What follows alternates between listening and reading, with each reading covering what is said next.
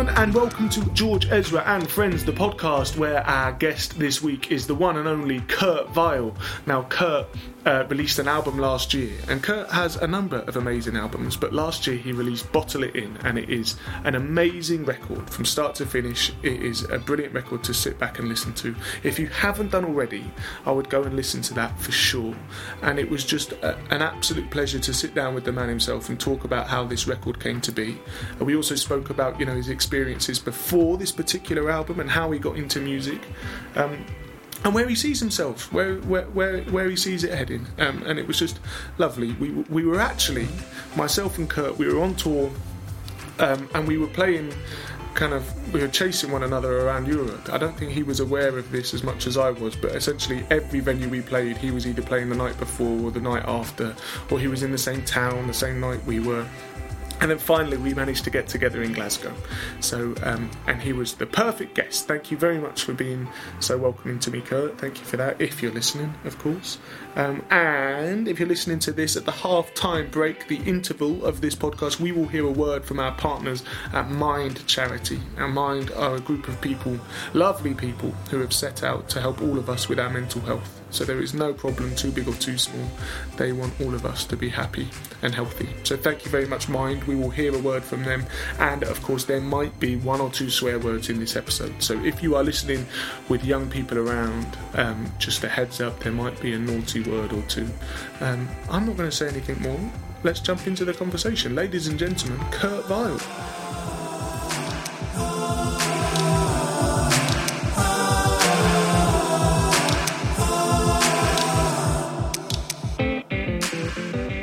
Hello, ladies and gentlemen, and welcome to this week's episode of George Ezra and Friends, where I am joined by Kurt Vile.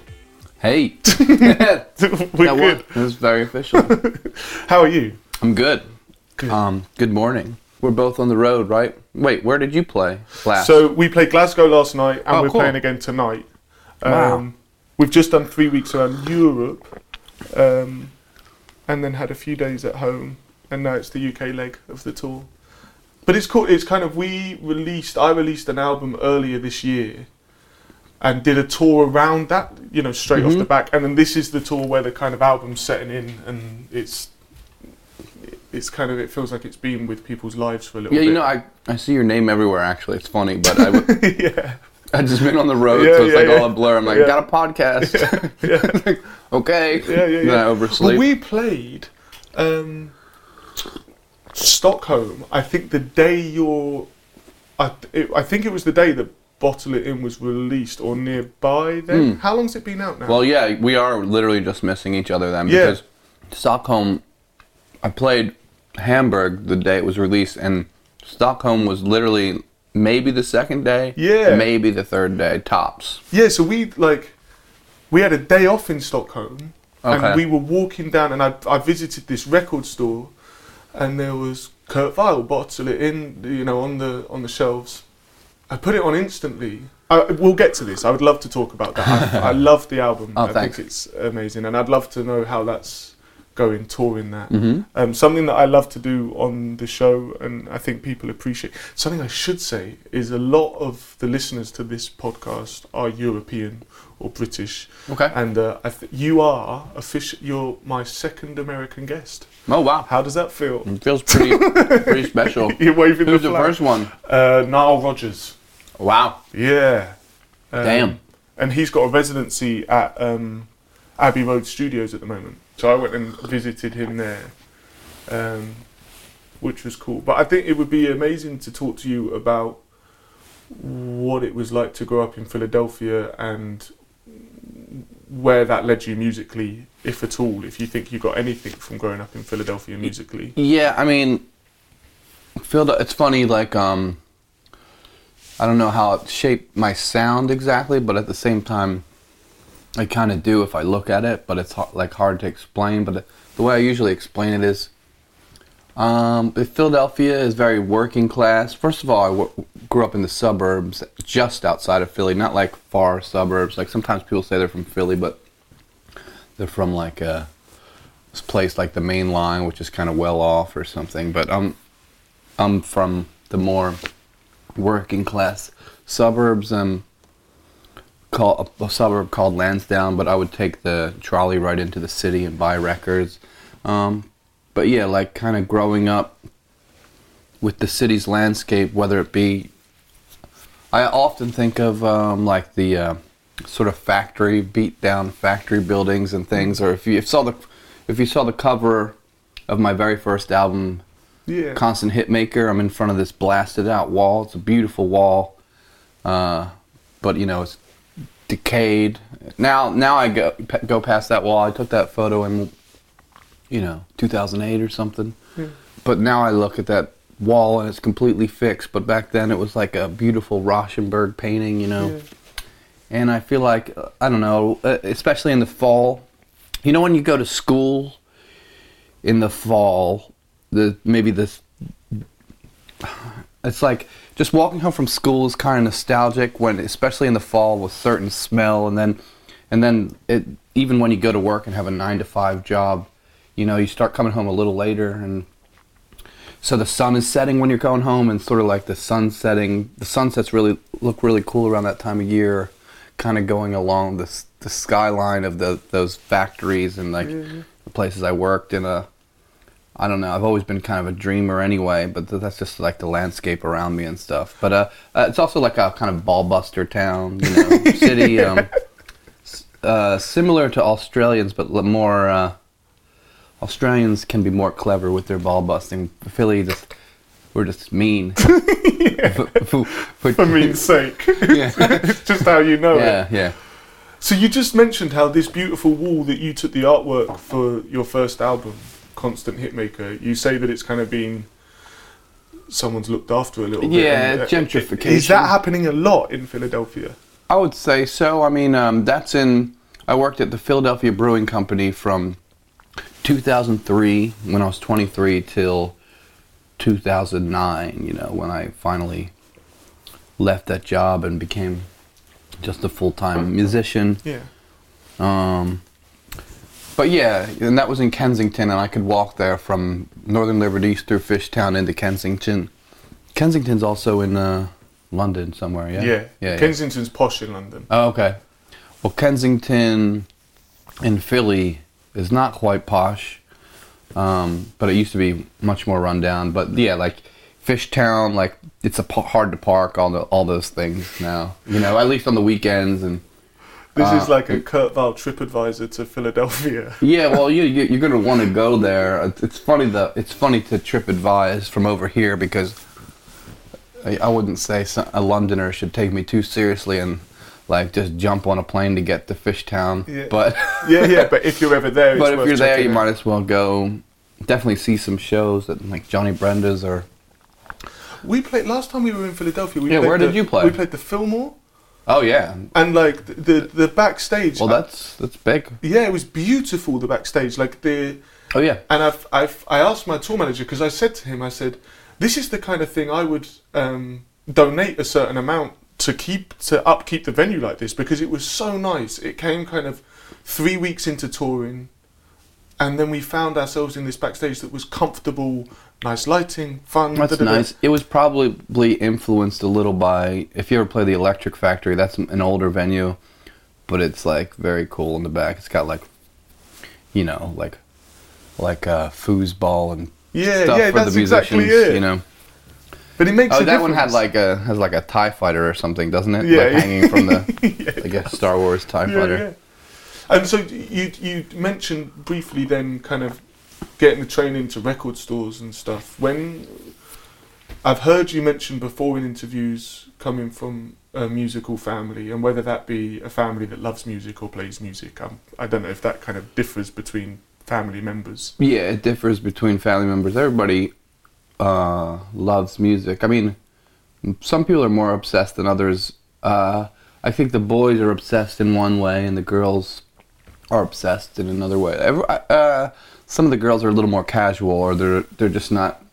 You know, it's there's definitely a difference between the boys and the girls in my family. I don't know if that's because it's uh, sort of religious background or Mm. and culture, and like the old guard, you know, old, and the culture's changing. But anyway, I feel like the the females they're definitely obsessed with things, but they're a little quieter about it. But the dude, every every dude in my family, every dude in my family is um pretty obsessive about uh, music and their favorite bands, over the top, and um yeah, and then a lot of them play. But my youngest sister Madeline, who's my the youngest in the family, and uh, uh, she's uh, my sister who is obviously a girl. Uh, she she plays the violin and she's super musical, so she's she's uh yeah, and that yeah, my oldest sister too. She she played a little bit and she sang, but yeah, m- most of the boys are the ones who obsessively play string It's instruments. worth saying for listeners that you're one of ten. So I'm when one you of say, ten. Yeah, I'm one of ten. Sorry, so that's crazy. But when you say the boys and the girls, that makes more sense. Yeah, five and five. Yeah, Yeah. exactly. Five boys, five girls. It's kind of yeah, funny, funny upbringing. I'm sure that shaped my sound Yeah, I bet. I bet. equal to. Maybe I probably didn't see the city the mo- way Yeah. most people see it because it's always been this. Yeah. And and would you? You were saying how the boys um, mostly played string instruments. Yeah, I'd say uh, my brother Luke, just under me, he plays the drums. Mm. He could, ba- he, he's percussive.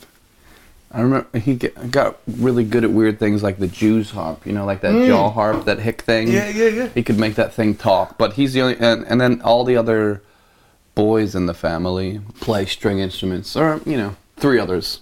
Oh, I'm getting all mixed up. Whatever. I'm getting mixed And up. where do you fall uh, as? Did you have older siblings, older brothers, older sisters? No, I have two older sisters, but I'm old, the oldest son, which also shaped my sound. Yeah, like yeah, being like the, the oldest son kind of uh, makes me like some kind of king. you know. Did, and so, were you the first to get a string instrument? Would you have been introducing your younger siblings to? Yeah, I was the first to play instruments in general. I, I, in fact, first I picked up the trumpet. You know, in fourth grade, I played that first, and then my brother Paul, who is not just under me, the one just under that, he started playing it, and then I played the banjo, my, which I wanted it to be a guitar. But my dad gave me a banjo, and that was fine because a year later I got a guitar. But and then a little after that, my brother Paul started playing the banjo too, and he played it more like um, bluegrass style right Mhm. out of the gates, whereas I kind of played my own style, uh, strumming and stuff, Hmm. and didn't didn't really take to the bluegrass style. Now I can pick it. I, I don't. I still don't really play the bluegrass style, but I can finger pick and do more ethereal type of things with it. Do you find sometimes when your understanding of an instrument is less, you're more creative with it? For sure. And I've even seen this with my um, youngest daughter. She, she's really musical. She's like me. Um, she she'll just go to any instrument and and uh, just play at the piano and just make up songs that just sound pretty beautiful right away in the, Yeah. their own way. And then she used to pick up a guitar and just strum it and make things up. And then we got her a guitar for her birthday even, and she's she's six now. But we got her a guitar for her fifth birthday. I think so. Yeah. Uh, but anyway, um, I know it'll change eventually. But I, I sort of I remember I tried to teach her some things, and it almost she doesn't just pick up the guitar and just play it anymore. And I kind of wish I just just Hadn't like yeah, but that's fine. She'll her hands are still growing. She'll she'll she'll pick it up again. when because even if it was only a short-lived kind of year that you just had the banjo, the thing about a banjo is the open tuning. Exactly. And so, I, if ever anyone says to me, "I want to introduce my kids to guitar," I always say, "Well, you should tune it in an open tuning because then it's instant gratification. They can Yeah. strum it open." Well, that's what that's what I say a lot, which you may or may not have heard, but like that's um that's what definitely opened you know, my brain was more wide open because yeah, had I had played a guitar first, I would have got lessons just like I did for the banjo, but they would have just I'm sure they wouldn't have told me about open tunings for ever, you know. yeah, no, no, it's one of those things you find for yourself. So like you you go to the instrument, you know.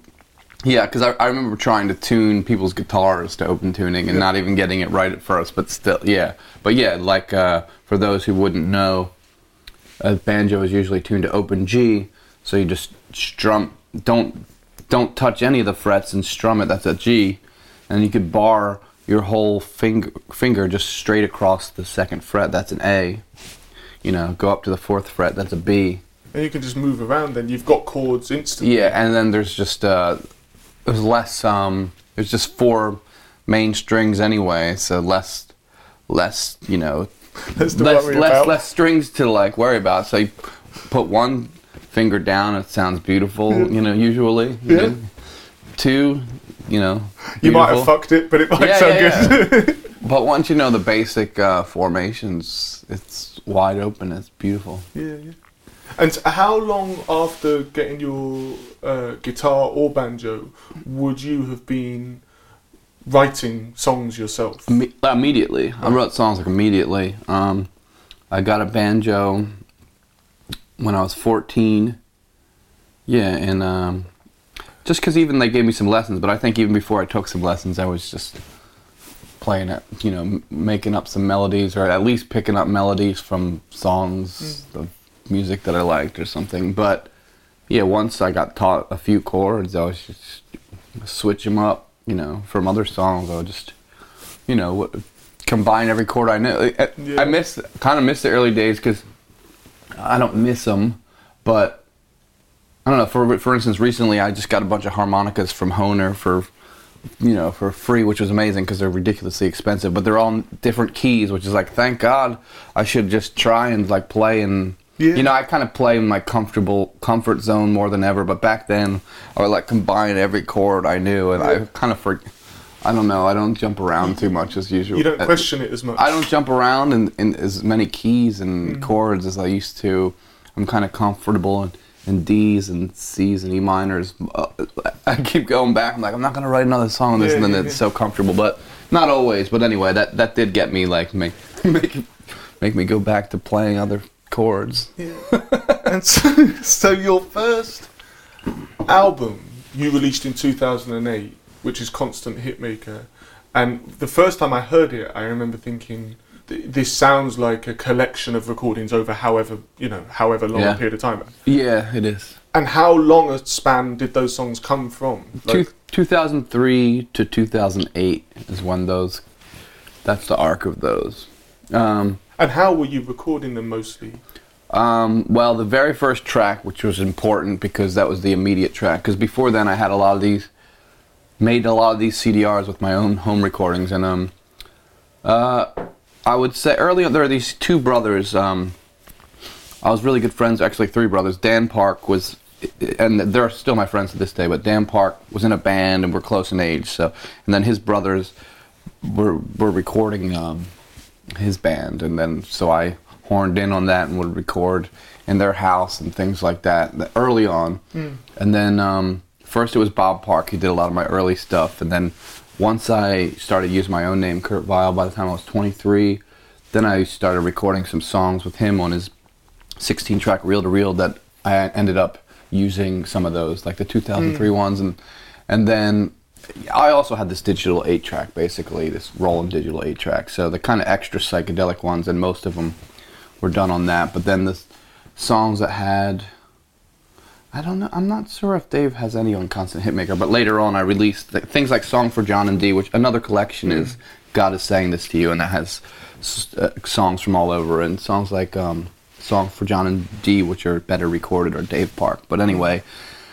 I jumped around a lot there, sorry, but basically, okay. for a while, the CDRs I had, I had all these psychedelic th- songs um, that I recorded, and then and then I did go into one professional studio in 2006 um, with Brian McTeer in Philly, and he recorded that song "Freeway." And that once I put that up on my MySpace, people extra reacted, you know, and and so eventually that basically was that was the track one. You know, "Freeway" is a very Yeah. catchy pop song, and then the rest are catchy in their own way.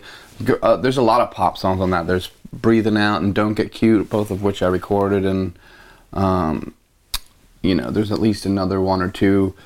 But anyway, just b- starting the thing with Freeway was a big, you know, that made it really pop. Because Yeah, otherwise, yeah. it would have been just a bunch of lo-fi psychedelic Yeah. pop.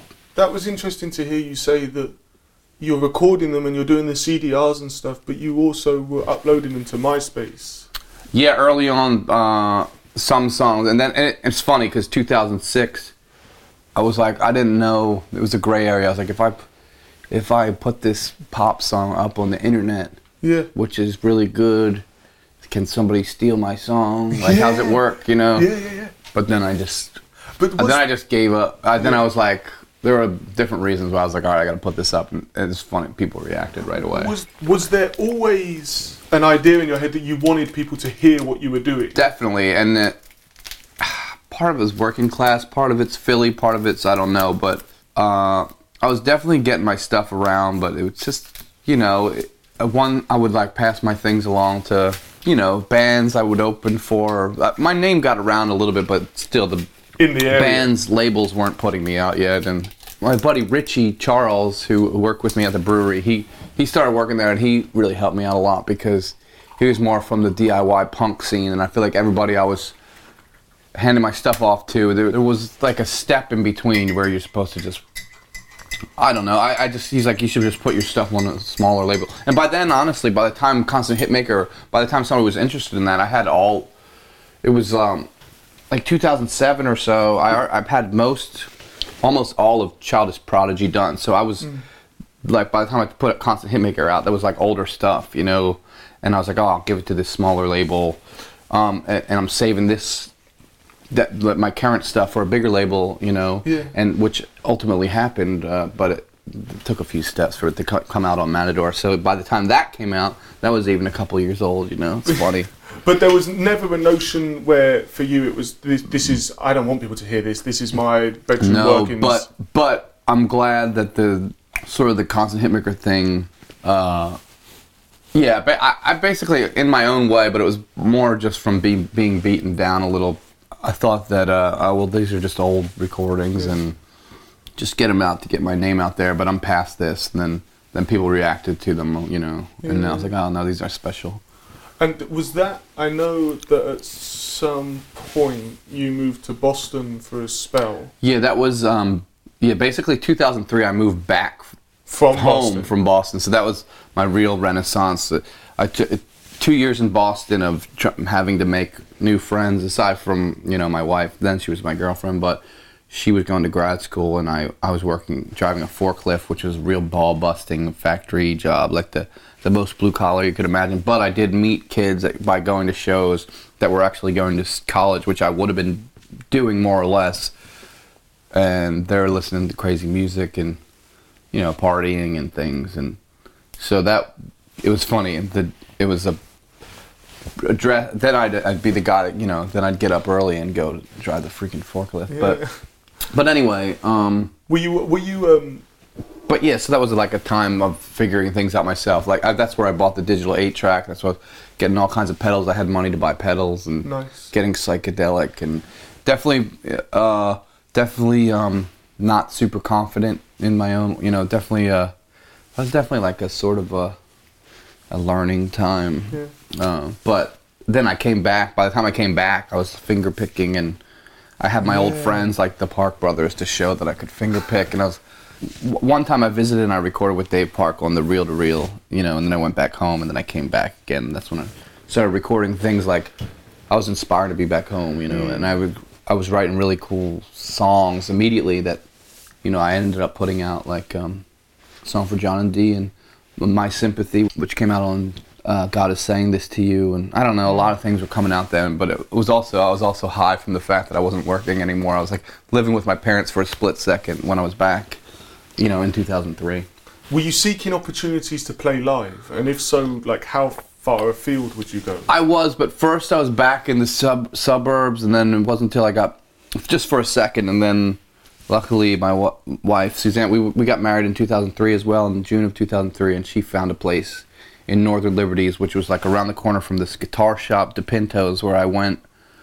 You know, which when I was a kid, the amp that's on the cover of Constant Hitmaker, uh, it's a it's a Baldwin professional amp, and that's actually the amp Willie Nelson plays. But anyway, it like that I got when I was a teenager, and back then, uh, DiPinto Guitars was on Market Street, but then like the neighborhoods moved up north to Northern Liberties. And that was more, you know, turning into like a sort of hipster neighborhood artist place where musicians lived. So anyway, she just saw like a sign around the corner of a house for rent, and so we just, you know, that I was playing in the sort of suburban open mic scene, and and then uh, I, did, I didn't start getting real shows in the city till I moved there, you know, and. Um, did it ever take you a running jump to play live? Did like with you? Well, the band took a second. You know, it took a second to get the band back together, but luckily I could always fall back on the folk thing. So first mm. I was doing solo shows, and uh, my cousin who I went to high school with, um, he was in my band different times. You know, uh, and, and then he was in the first wave of me calling something Kurt Vile and the Violators, and and also but yeah, so sometimes the Violators would play, but then he was in other bands, and so. Uh, uh but I could always fall back on the folk thing, so I would, uh, uh, you know, I could always fall back on the solo yeah. acoustic thing. When did you first meet the guy, the War on Drugs guys, and what did that, was that at the same time? Yeah, I met Adam when I moved and I don't like it's not guys either. It's, it's me and Adam. Yeah. Like I mean, that turned into a band. But I met Adam just when I moved back. He he lived in Fishtown, and I met him immediately. In fact, it's funny because you're asking me where how I got my first shows, and I got a I got a break playing a show in the park. They put on these shows in the park every year, and there's a guy. But anyway, through that, I, I knew there's this one guy who books a small club called the Fire, and uh, and went and my buddy Joe Badia, who I work with at the brewery, who got me the brewery job, he's like, oh, you should meet my friend Adam. He's really cool. I, he's my roommate, and and I I met him the day that I went to meet this guy to let you know book me at mm. the fire, and then I saw that Adam had this Bob Dylan book, you know the Bob Dylan recordings, and I was obsessed with Dylan at the time. I was just reading only Bob Dylan books, so I had somebody I could talk to this about, and we just went to the bar, the, the fire, and I talked to this guy Derek who could, could to book me and and yeah, so me me and Adam really hit it off and um, he played eventually with me. Um, like a bass player left, and he started playing bass in the Violators, and and I played. I put on this. Um, this is around 2003, I think.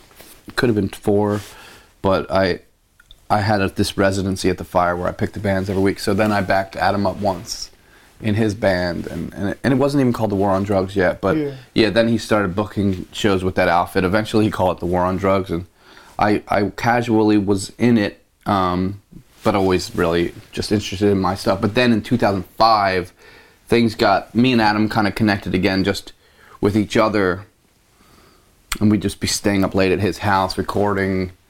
Uh, he would be playing with on me on my stuff. We took a whole week off, and recorded all kinds of Kurt Vile stuff, and then with that closeness, then he started booking shows as the War on Drugs again, and I, and for a minute I was really into it, you know, for sure, yeah. because we were like it was like a celebration of friendship and this new sound. But then yeah, once once he actually got a a record deal, you know, was on the horizon, uh, I totally I sort of shut down because I was I was stoked to be involved, but it, you know we were both just trying to make it. We were both trying to make it out in our own way, and uh, once he he actually had a record deal, and it took me a while before I found my way. I, I definitely wasn't as interested in playing it because it became something different. Because even like the secretly Canadian, which they were just trying to make a story on, but it, it just like in the press was like the Kurt Vile was the lead guitarist of the War on Drugs, which never was exactly true. It was yeah. like a union. Um, well, that's why I refer to it as the guys of the War on Drugs because yeah. in my romantic image, it's like this scene of musicians yeah. around where you were that are experimenting together. Yeah, but there, w- there was an awesome moment when it was like also the scene in Philly was blowing up. They were they were building um, cool venues like Johnny Brenda's. We played the first show there. There wasn't a proper place to play, and all of a sudden the scene was blowing up. And definitely playing with Adam, and people knew my CDRs, but like uh, if I would play a show, not as many people would come. But Adam knew enough people, and it, and it became the scene. And we'd play a full show at uh, you know a packed show at. Uh, you know the Khyber or something. It was definitely a celebration, yeah. a scene, and and then people p- through that, like people like Dave Hartley, who's like now Adam's right hand man, the bass player, that he he would come to those shows. He joined the band later, so like, and then then Charlie joined the band a little later, the, and the, it sort of grew from that, and then you know Adam got his first album out, and Charlie, you know, couldn't even come. He would we would that's how then I my my drummer Mike Zanghi at the time I you know offered his services naively thinking all right but then he's going to be in the Violators. But of course he went to Europe and then you know next thing you know next thing you know he's, Yeah, he's, he's put you know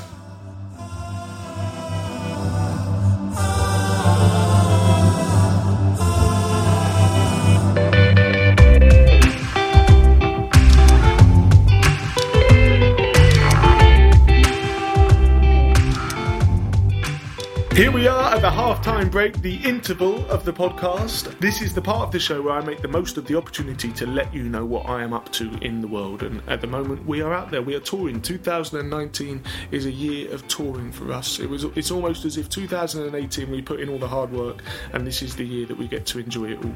Um, and a huge thank you to all of you that have bought tickets and are supporting the record because you're the ones that keep us busy. So thank you very much for that. I hope you're all well. We certainly are. By the time you listen to this, I think I should be home from Australia. But we've got dates around Australia and New Zealand. We've played in Dubai, which was a first. Thank you to all of you that came to the show in Dubai. Uh, yeah, and I think, I think uh, in the future when this is released, I will be in London. I think that is what will be happening. Um, but wherever I am, trust that I'll be keeping myself busy, and that's all thanks to you. So thank you very much. And of course, if you feel as if you could do with a little bit more George Ezra in your life, head over to georgeezra.com where you will find all the information you need regarding tour dates and festivals, uh, music and videos, and the journal you can sign up to, and merchandise, and on and on and on and on. It's all there. Now, now, now, now, let's hear a word from our partners at Mind Charity. Brilliant! And just like that, we can head into the second half of the conversation with Mr. Kurt Vile.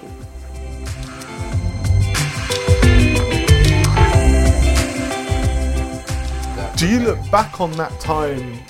Um, were you getting a kick out of it? Do you remember the electricity of feeling like this scene was starting and feeling like you were I a felt part definitely of something? felt felt like that. And then once you know, once Adam, once you know, once it turned into like oh a record deal and uh, all this press saying one thing and the the scene was over basically. You know, but I was Adam's. uh, You know, he was my best friend. He still, I mean, he still is in spirit. I don't get to see him as much, and we're all older and adults now, so it's kind of like bittersweet or whatever. But I, you know, when we see each other, it's fine. But he's, he's, um, it's great when I see him. But uh, but anyway, yeah, like basically, I just had too much, so much work to do. I had so many of my own CDRs.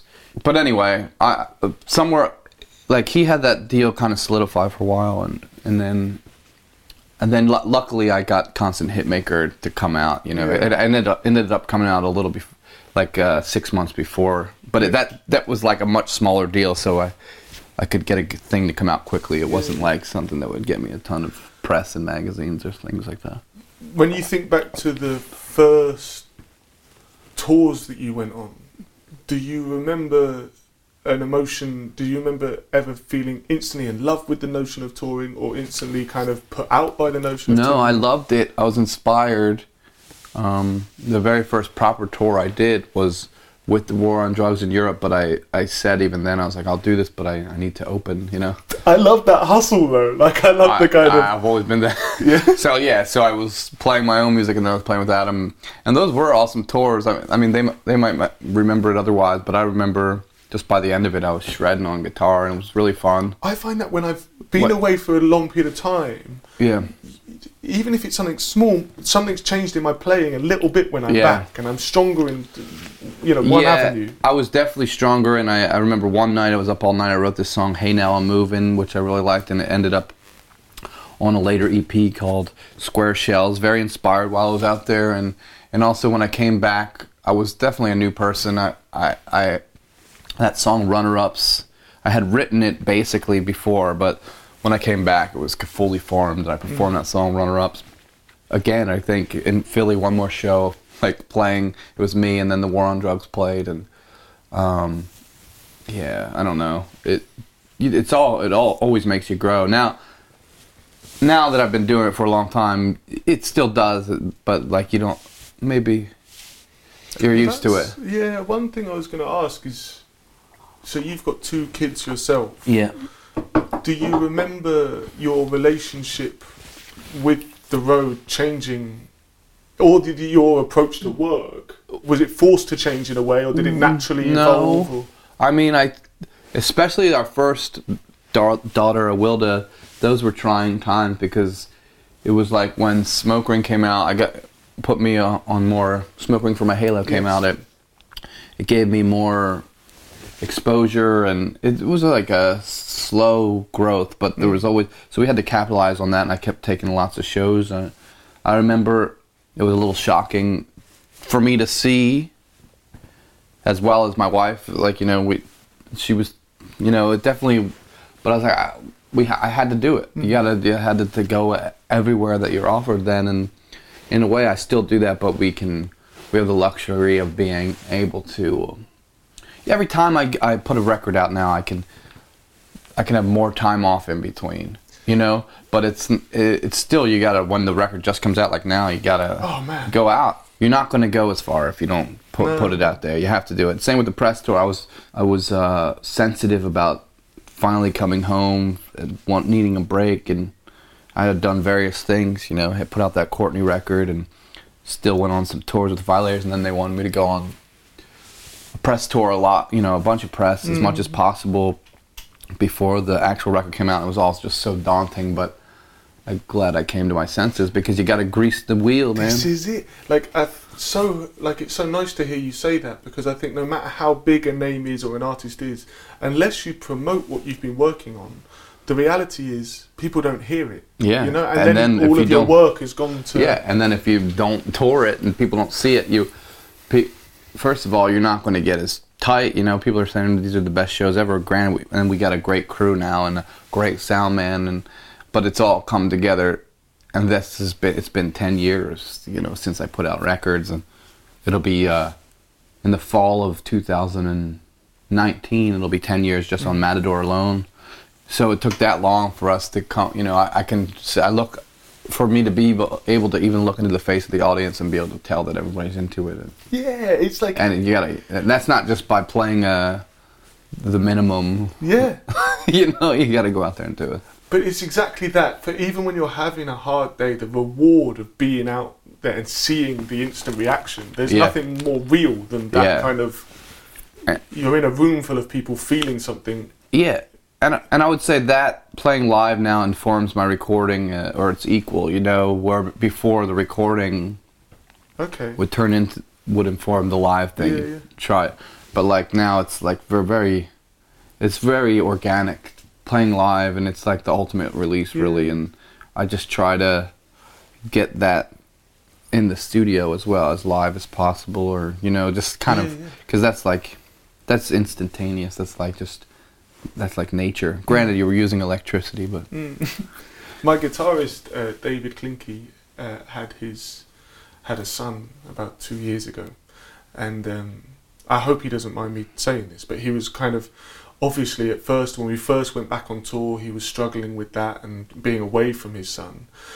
And then he, I remember having a conversation with him where he said, I've kind of come to this realization where the alternative is I'm at home, but I don't get home until eight or nine. And sure, I get to say goodnight to him each night, but I don't get quality time with him. Whereas when I'm off a tour, I get one month where I've got my best friend in my son, and I'm No, there, it's true. and I- I, just rock out with my son. I realize that. yeah, it's. I the- realize that as well because that's the. Plus, you know, if you're an artist, you'd just be freaking miserable. You know, really. You would be. Like you're there, and then you're just like, well, I should be. I lose my mind when I'm like. Well, the only, I mean, not because, not even just, it, it's tricky because you don't want to be away, Yeah. but you want to be playing music, Mm. and then like you, what you know, once you play to people, you're like, this is what this is. This is long, long time coming. Final payoff. you need to get that Vegas residency curve. yeah, that's sure. Moving to Nevada. Yeah, but that all that said, I do uh, fantasize. I think after this, a bunch of this, however long this lasts, you know, I think I'm gonna take it like a like a sh- straight year off or something, you know, eventually, and just because I've taken months, a few months off, but I think I'm gonna take a year off, like stay in the same place, stay in Philly, maybe, maybe make a record in Philly, you know, still be working on music, but uh, But also, you have to imagine at the end of that 12 months how hungry you'll be for the road thing, and it will be better for the people coming to the shows potentially because it's like I've wanted this for you know. Yeah, maybe. I've, I've been gearing. We'll see. it. Yeah. That is al- yeah, it starts. It'll start out rusty probably, Yeah, but yeah, that's yeah, yeah. So one thing, so I would absolutely love to talk about bottle it in. Oh, yeah. And I just there's, I absolutely love it as an album. One of my standout moments for me personally Mhm. is Bass Ackwards, Oh, and yeah. I think like, I know you've done it a lot, and time and time again, but these kind of ten minute long songs and something about this one in particular it's so it's such a pleasure to listen to it's so easy and there's something like a mantra about it Yeah, I it's put it sort on. of meditative. this is it kind of six minutes in I realize it's like my heart rate slowed down and i i feel as if i'm i'm benefiting from this this song how do you go about writing it do you Well- kind of come up with something that feels meditative to you that you keep playing Yeah, basically, there's two basic parts, and and like maybe the second part has another variation, Mm. of which you know I probably got the second variation down the night before in the hotel. Uh, but and then the lyrics, I had all the lyrics. There's some ad libs in there, like you know. Uh, but the basic, I had the basic lyrics. I didn't. Th- I didn't know it would be that long, you know. But I, uh, but I wasn't surprised either because now I know sort of what I'm doing, and I thought you just gotta go with it. That was definitely exactly what I was saying. That was reacting from playing live uh, the night or so before in our very last Violators show for the last record in Salt Lake City, Utah. You know, like we played this outside door show, and I wasn't even thinking much of it because we played a European tour before that, which was great, but it burned me out. I was like, all right, one more gig, and then I'm gonna fly by myself to to to LA and record with this new guy, Shawn Everett, who did that. And I was feeling it, and I, I just knew, especially I didn't know this guy, and I was like, I better just keep it simple. And uh, I said, all right, we'll just roll tape. We'll play this drum machine. I'm going to sing and play it once, and and not even think about it because I'm nervous anyway. And and then I just got lost in it, and I kept some parts going a little long. It's some back of my mind is like I'll I'll cut this down if it doesn't work out. Yeah. But you get the basic sentiment down, and then you just jam. And off, uh, you know, I find often when you're kind of, I'm definitely feeling it, but I'm almost up in, in the clouds. So I'm like, don't even think about. It. And then I was like, okay, play that again, and I'll just play another guitar to it really quick. And then I just did a few versions, and at first you're like, well, oh, I like this version, I like that, and maybe I'll combine takes, which I have done in my life, sure. Yeah, yeah. Um, but one kind of Uh, presents itself at the end of at the end, yeah, we went with take one, take two, or something. the, uh, when you talk about the ad libs and lyrics would that be things like well there wasn't no format well we like it like No, that not no. That that was uh, That's written. That's written. It's like in, certain inflections are written, but like more like the yes, Yeah, and the yeah, yes, or yeah, like yeah. that's the way things. That's just the way things is these days. Yeah. That's an ad lib, you know. It's the way things come out. and do you have because throughout your releases there's these kind of to me they seem like punchlines or hook lines and they'll either be the album titles song titles one-off lyrics do you do they come to you sporadically just yeah, day and, to and day off and actually, yeah, another thing in the hotel room the night before, like I, I had the the hook bass backwards written like from a sound check. I was playing my song on tour, Hmm. which is C to D, you know, and I was playing it backwards, D to C, and I was like joking that I was playing on tour backwards, and then it turned into bass backwards. Um, but then the night before, I so I had like all the rants written. Mm. But then, yeah, while I was in the hotel, I came up. Luckily, you know, because otherwise, maybe I would have just gone in and not had like a some kind of hook refrain or whatever. But Mm. it turned into the yeah, I made it make sense, and things all of a sudden went into reverse. You know, yeah yeah yeah the one of the songs um don't mind me as I eat. Yeah, no, that's fine. That's fine. Um, Check Baby. Yeah, Um, a song like that, I get the sense as a listener that it kind of starts as a jam. Yeah, well, I- started that solo as well. My bandmate Rob, who lived in, who's an engineer as well, multi instrumentalist. Yeah, um, in a way, it's a jam. Uh, conveniently, you know, that would basically just has one one chord progression in in sort of the moment, and it is live again, but live to again to a drum machine with electric guitar and singing uh, in the studio without headphones, singing through like an SM7, so that way. It, you know, in the control room, so it can be blasting through. So like Yeah, you're yeah. rocking out, but it's not going to pick You're up all that stuff the vocal kind of. uh, and then you don't have to get lost scared in headphones which makes you like feel more like the most alone person in And the it, world fe- it makes it feel really Makes you like, not sing. sterile. Yeah. uh, yeah.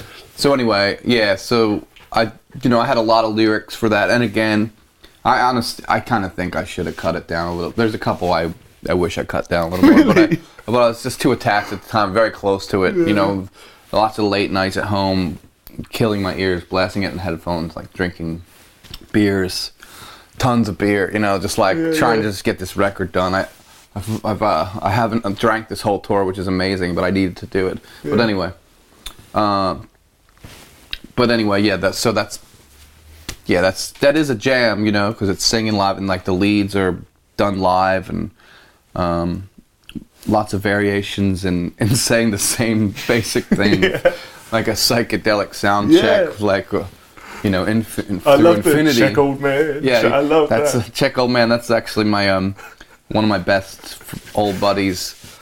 Uh, I used to call him an old man, but he used to be our tour I manager, knew sound guy, was, yeah. guitar tech, all in one.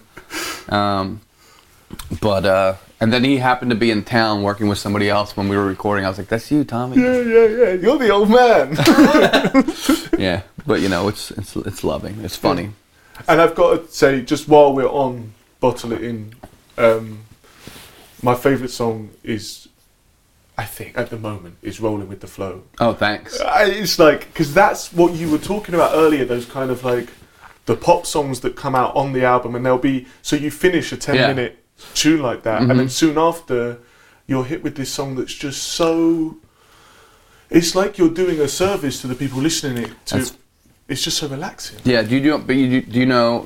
Some people don't know that's actually a cover. That's a Charlie Rich song. Oh no way! Yeah, I didn't know that. Yeah, no. The, so like, I was like, that's a. It's like a country countrypolitan version of Charlie Rich. He first he was like the Sun Records guy. He was pretty smooth even then. Yeah. But yeah, no, I get that was like, um, yeah. I mean, I, if I could really do that kind of AM Gold with a whole You modulation thing, I could. But that's that's how I got Yeah. to do it through other people first. Yeah, yeah. I just it's such a I don't know, it's one of those um yeah. That's that's one of my best ad libs of all time as well, though. How's it going? In the yeah, beginning, yeah, yeah. How's it going? I like that. right in the pocket. Yeah, yeah, yeah. And it's got a key change as well. That's what I mean. That's a modulation. I would. Yeah, yeah. I tried to do that on One Trick Ponies, and then when I listened back, you know, months later, I hadn't. Li- we I went to the studio for one day in L.A. with Rob Schnapf, and um, my friends Farmer Dave and Stella played on it, and that does have a key change. You know, it goes up in the chorus, but then we listened back a few months later, whenever I came back. And we're like, whoop! It's like, loved you all and all. And I was like, all right, cut that out. what were we yeah, thinking? yeah. Yeah, yeah. yeah. and so when you've got these songs, especially the like super, the, as I'm going to keep going back to that, the sense of the mantra thing. Um, how do you approach that live? Do you say, well, this is the structure on the album, and therefore we're going to stay true to that live? No, uh, uh, luckily, it come. You know, luckily, the songs are simple enough that, sure, there's some trial and errors, um, but they're open enough that, you know, just wait till I sing again, um, or stop. You know, uh, but it takes some. But yeah, it's funny. Uh, in, in, a lot of times a song will get longer live, but in this record, certain songs are just a little shorter. You know, um, Bass Backwards is my, maybe just a little bit shorter. Uh, Skinny Mini is definitely a little bit shorter, and Check Baby is a little bit shorter than on the record. But um, Do you go like? Do you find that you get into a live swing of? It ends up being the same structure each night, or d- d- will it change? well, sometimes, but no, but there's still. I keep it open, you know. Things like in in between verses, you know, Bass Backwards. It could be sh- shorter or longer, you know, uh, with those hypnotic grooves. Are you able to pinpoint what happens? Like, believe I'm going down. I think got attention on a level that you hadn't had before that, or especially in the UK, it felt I like think that. I think every record got a little more attention, but yeah, but believe I'm Going Down had Pretty Pimpin', which is a total pop song, which I'm surprised it wasn't didn't do even bigger over here, but that's fine. Um, because in the states it really blew up, and yeah, I would say this this this album doesn't have a. Uh, did I say Pretty Pimpin'? Yeah. Did I say Pretty Pimpin' or did I just say Believe Me? Okay. Pretty Pimpin'. That's like a pop jam, and it, was big in the states. Um, Is that what you hang the success of the album on? not Like- not alone, because No. it's a kind of pure album. I'm- really proud of it. I had to get back to my roots. I had, it was very stripped down, very kind of pure, yeah. and not as yeah. The, this, you know, the structure is even more fragmented at times on this new Yeah. record. You know, but that's just where it's at. This one- one mode. I mean, there's plenty of songs that didn't make the record that I'm proud of, but they're all sort of fragmented for maybe these fragmented psyche times. You know, um, um, but yeah, um, I a big part of that jump. I never sort of had a hit song. You know, I, I would like to have a real hit song like in the pop charts somehow. You know, that'd be cool. I think one day I'll just work towards that somehow. For each, all that stuff is like uh, payola probably. Anyway, we'll, but we'll just pay those people. no, I wish it was. Yeah. Well, whatever. I still probably got to be who you know a little. Do you, but did you did you approach the promotion of that album any differently? No, but we did. I think uh, with with Matador, you know, I think every time they I they knew I was more of a pro, profile artist. Every time they knew Yeah. to promote it. Not they. I mean, they always promoted it hard, but maybe I, I did more press for it and toured more. I, yeah, I don't know. I love hearing you say that you would you you know you would love to have a kind of a big pop tune in the hit parade kind of thing. Yeah. I think that one or two people I've spoken to, you get the sense they shy away from that deliberately, and I don't know what the Well, reason for that is. I just love it. Think about like sure, the pop is different now. There's still people like like Adele. Hello, is Yeah, that what it's called? I mean, that's a massive song. I, it would never be like that, but still, that's pretty like still in its own way. That's a conventional song. well, she opens that song by saying hello, and you've got how's it going? Yeah, So yeah. you got one step in the right True. direction. But like, I don't know what. I, but then I, but I, I think about like classics, Yeah. like um, Tom Petty "Learning to Fly." I, I don't even really know where that went on the charts, but I feel like if you had that a song like that today, it, it should yeah. go straight up. You Yeah, know, I think that uh, the the best pop songs that do the thing and do that hit thing, I think what they manage to do that you can't put your finger on exactly, is they manage to kind of capture what's going on at the time and they soundtrack, and so that because of that you're you're at the mercy of a lot of variables. I think it's kind of Yeah. culturally what's going on, socially what's going on, true. you know, all, we had a song on this album that we released, and my record label were like, honestly, I think we should wait till the summer to release this single. And I was going, yeah, but if people like it, they'll like it in the winter as well. And they were going, no, honestly, let's release it when the sun is out. And I'm sure it made a difference. Oh yeah, that's because cool. it's, it, it, it It has that feeling. Cruel, cruel, cruel summer. And so, the, one other thing I'd love to talk to you about is so your collaboration with somebody like Courtney Barnett. Even throughout this conversation, we've spoken about the collaboration Mhm. in your career, and and is it was that something that came around very naturally, and was it easy to find the time to get together and you know put everything down? Well, that that was sort of um, a, a part of this style of making this record and growing in general of you know doing this, making my record all, all, all over the place and on the on the run on the road, and I'm um, just two Australian summers, American winters. You know, uh, is when I two consecutive Australian summers is when we made that record. You know, the first time it was just a few days when I was on tour with the band, the Violators, and then I came back solo knowing I was gonna finish some sort of record with Courtney. I thought either an EP or like see what happened, and um,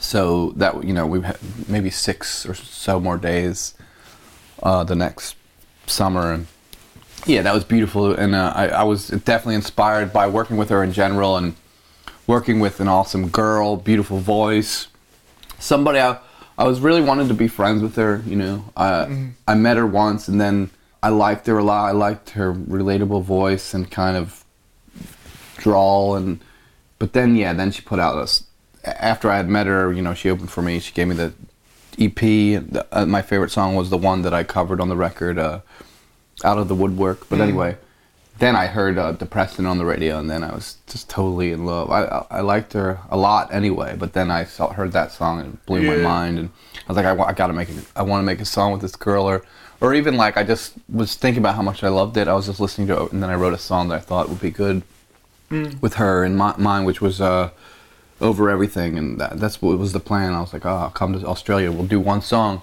and she's like, and she just like was like, let's do two. I'll, I'll write one too. Nice. And then it just grew. It just grew from there. And it was yeah. And then going on tour, was, we just got so close. Yeah. So she's like one of my best friends uh, in spirit, you know, because I don't see her that much, but Yeah. But we just have this thing, and uh, well, I can't wait to see her again. Yeah. Do you have moments ever where you kind of stand back and take in everything that you do day to day and go, "Fuck, this is amazing"? Like, Um, I mean, I, I'm definitely proud. I definitely look at my accumulating records, and I look, and then yeah, or be able to make a record with Courtney so quick, you know. Um, I'm definitely proud for sure. yeah, man, you should be. I think it's. Uh, I just. I would like to stand back in Philly for one year and just take it really slow. Maybe then I'll really, then I'll really be able to sit back and hopefully not, you know, hopefully do what I want it to do. You know. Yeah, yeah. And so the one thing that you've you've mentioned is how recently you started piecing albums together in a different way, whereby you kind of write a few songs, record them on the move, wherever you are, get it down, and it, it stops. It eradicates that kind of okay, I'm in the studio for X amount of time. Yeah. But that's the only way I've ever recorded is write the songs and then squirrel myself away for however long. And Yeah. I'm, I really want to get out of that Well, routine. I tell you, I've even learned because in the past I- I did like the studio, like to just live in the studio. Yeah. Um, maybe I would again if it was in my house or something or close in Philly. That's what I think. I think I, I'm, I'm due to make a record in Philly and just. But even even there were three different times maybe that I I did more. I stayed in the stor- studio more than maybe is in the story of my bio, which peop I kind of eat my words because everybody's like, "Oh, so you made this, recorded this a lot of places." I was like, "Well, I've always done that." But anyway, I was. I def- there were definitely a couple, couple, two to three excursions where I was in the studio for two weeks, and that's just too long. Um, a few days, you know, a week, Yeah. two weeks is too long. I, I like. I just feel like you're just you because you're in there that long. It makes you not like you're like, you're like oh we'll fix this later. We'll do this later. Yeah, like yeah. It, it, it makes you sluggish Yeah. in the psyche. So I like going in and out. Yeah, but I, that's part maybe partly getting older as well. Like not wanting to. Like I had d- legitimate fear of the the concept of uh, making a record from scratch after like a long touring thing. I just was like, just go in and out while I can. And I got now. Now I'm sitting on a lot of things too. I'm gonna definitely put out a couple EPs at least. Oh, nice. You know, for sure. Before and then, but yeah, I like I like the idea of making a simple record at home. Listen, man, I've absolutely loved this. Thank you. Yeah, for your this is awesome. Thank you. I've really enjoyed it, and I just I hope that everything, you know, the, the touring to come and the album and everything just continues to be a success. Yeah, well, thank you, and good good luck with your Yeah. gig tonight. Thank you very much. Thank you for your time. I know. Maybe I'll come to your gig and you come to mine. Yeah, and- yeah, yeah, and yeah. Be like, where's where's so and so? yeah. Thank you very much. Yeah, thanks.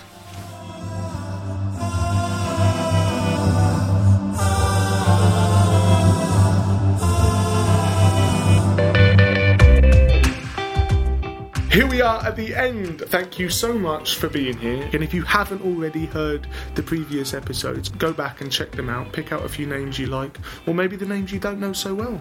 Maybe. Maybe they're the ones you should listen to. I don't know. But thank you very much. A huge thank you to Kurt Vile. A thank you to Warren Borg, who edits the podcast. Thank you very much, Warren. Uh, O'Sheen Griffin, who does the graphics and the designs that you see online. Thank you, O'Sheen. You're the man. Um, to Josh Sanger and the Closer Artists team. Thank you very much for helping put this podcast together. Um, I couldn't do it without you. And as I was saying, ladies and gentlemen, a huge thank you to all of you for listening to the podcast and supporting what we're doing. It means the world. So thank you very much. I hope you're well. I hope you're happy. Tell a friend. Why not send this episode to somebody you think will enjoy it? I'll see you soon. Bye.